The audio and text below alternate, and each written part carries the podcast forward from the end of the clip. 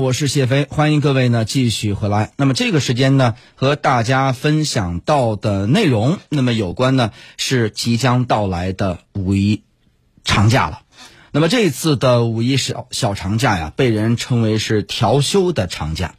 那么为什么这么说呢？因为这次的五一的假期啊，呃，不再是像过去的三天，而变成了四天。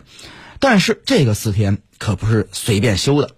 今年的五一还没到，关于五一假期的新闻呢，就第二次占领了微博的热搜。根据国务院关于二零二一年部分节假日安排的通知，今年劳动节五一至五号放假五天，哦，五天啊！但是上个星期天四月二十五号和五月八号周六就要调休上班。为了一个五天的假期啊，两个周末就这样没了。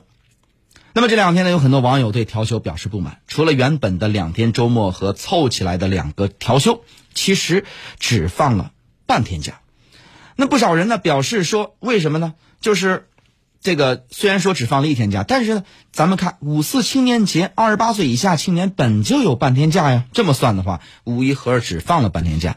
不少人表示说，这样调休方式还不如不休。五一假期共五天，但实际只有一天调休后的作息让人更加的疲惫。那么五一原本是和十一一样的七天长假，但从零八年之后，国家新增加了中秋、清明、端午几个假，假期名目变多，放假时长又要保持差不多，于是五一啊这个假期缩短了。原本的三天假就只有一天假，也就是说五一只有一天假已经执行了十多年。可为什么这次会引起如此剧烈的这么一个讨论呢？我想恐怕是和这个啊计算方式是有莫大的这么一个关系。原因就在于。自零九年的五一改为休一天之后，最开始会凑成三天调休。也就是说，如果五一挨着周末，那就老实本分的休三天；如果不挨着周末，那么就把上个周末往后错两天，凑个整三天。比如说一五年的时候，第二种则是把下个周末往前挪一天，就是连休三天。那么比如说像二零一四年，那么可是呢，我们知道，自从啊这个一九年之后。那么从一九年之后呢，这个假期就变了。国务院把五一前后的两个礼拜天硬生生凑到了五一假期里来，然后呢，加上五月四号正好是礼拜六，劳动节就变成了放四天假。抛弃周末，五一还是只有一天假，一点也没多，反倒两个周末不见了。对现代社会的一些咱们现在叫做什么社畜来说啊，损失两个周末的心理落差，远比一个满大街人潮涌动的五天假期更多。由于对于像我来说，五天假期可能全在家挨着挨家歇着，那么还不如你分成两个假期，让我还能多歇一会儿，调剂一下。正当大家想着增加假期的时候，那么最近居然这故事又多了一续集。某经济学家说。我们假期太多了，他建议减半。于是，这个名不见经传的所谓的经济学家迅速火了。他是谁呢？叫宋清辉。他说呢，在微博上发的，说如何看待五一调休凑长假呢？我认为中国人的假期太多了，应该减少一半。统计显示，全国法定假日和周末休息日由改革开放初期的约六十天，增长到目前的一百一十五天，占全年的比例超过百分之三十一。也就是说，中国人每年有近三分之一的时间在休假。他的这一说法显然很多人不认了。那么，这位所谓的宋专家，叫宋清辉啊，他说的这么一个事儿，事实是否真的如此呢？很快就有网友前来打脸了。你看。全球五十多个主要被统计国家当中，我们全年法定假期合计共十一天，就不含周末啊。加上一般企业年休假五天，合起来也就是才十六天。如果这个年休假能歇的话，但是别的国家和地区呢，除了双休之外，法定节假日和含带年薪假普遍高于中国。咱们来看一下。俄罗斯四十天，意大利三十六天，瑞典三十六天，芬兰三十五天，法国三十五天，等等等等等等。不完全统计啊，三十天以上的国家已经有十多个，我们只有十六天，在统计国家里边比较靠后，排到第二十八位。前面是谁呢？咱们说这个啊，俄罗斯、意大利、瑞典、芬兰、法国、挪威就不说了。后边什么呢？巴西、丹麦、西班牙、哥伦比亚、新加坡、澳大利亚、阿根廷、德国、爱尔兰。那么这个就是假期总总计啊，二十九天的。瑞士、英国、韩国、荷兰、日本、香港、马来西亚、泰国这几个国家或地区呢，一般是二十多天，啊，然后呢，美国是二十天，台湾那局呢是十九天，新加坡是十八天，我们十六天。毫无疑问，这个宋清辉所谓的这个专家的言论，自然是为自己迎来了一片骂声。我查查百度啊，这位自封的所谓的著名经济学家，只在财经等一些大众刊物上写过文章，并没有什么专业的经济论文。如果这都能算著名经济学家的话，那么中国的经济学家的门槛着实太低了。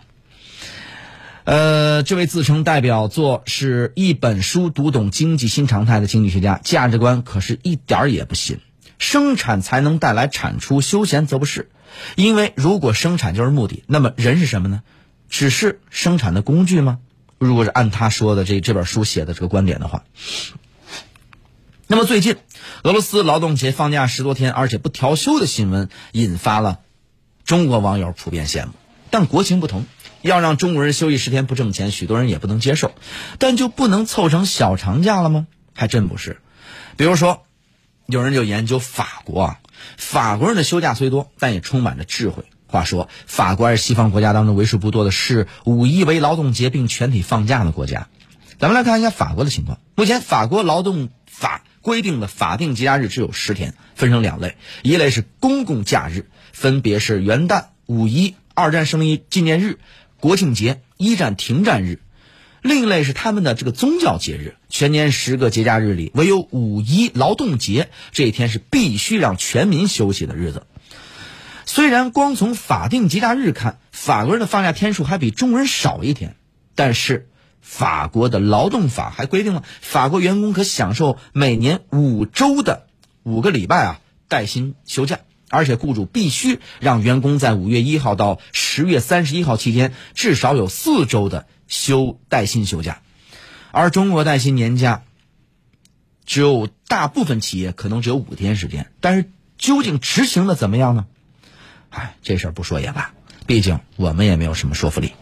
法国人能在一年当中多次享受长时间假期，另一大原因是他们的法国人不搞调休啊，而搭桥。就是说，把一天假日与周末连接的安排。如果是公共假日与周末之间相差一天或者两天，那也将由企业根据运营需要来决定是否动用员工的带薪休假时间或平时加班攒下的休假时间来实现公共假日与周末的连休。一百年前的马克思说过一句话。可以自由支配的时间，以及对别人劳动时间里创造出来的东西的享受，都表现为真正的财富。一百年前的马克思就认为，闲暇时间本身也是一种社会财富，而工作并非唯一的财富来源。法国虽然带薪休假时间长，但法国的经济却比工作日更长的西班牙、葡萄牙等天主教国家更好。这是因为啊，带薪休假制度刺激了消费需求的增长，也在一定程度上提高了工作时期企业的劳动生产率。好，回到中国，黄金周问世以来，各景区游客井喷、人满为患的现象便见怪不怪。这就宛如啊，千军万马过独木桥，不可能不引发诸多乱象，让五一假期脱离了休闲和放松的本意，而仅仅沦为刺激消费的工具。为什么人们对五一调休不满意？深层次的原因还在于，目前中国长假的休闲价值太低，并没有真正做到以人为本呢。不仅带薪假期制度沦为鸡肋，连公共假期的安排都沦为刺激经济的算计工具。什么时候放假的目的不再是为了刺激旅游消费，人们才能真正的不再纠结于五一到底是不是凑来的？好了，私家车看天下，我是谢飞。这个时间就是这样了，我们稍事休息，稍后继续回来。您正在收听的是。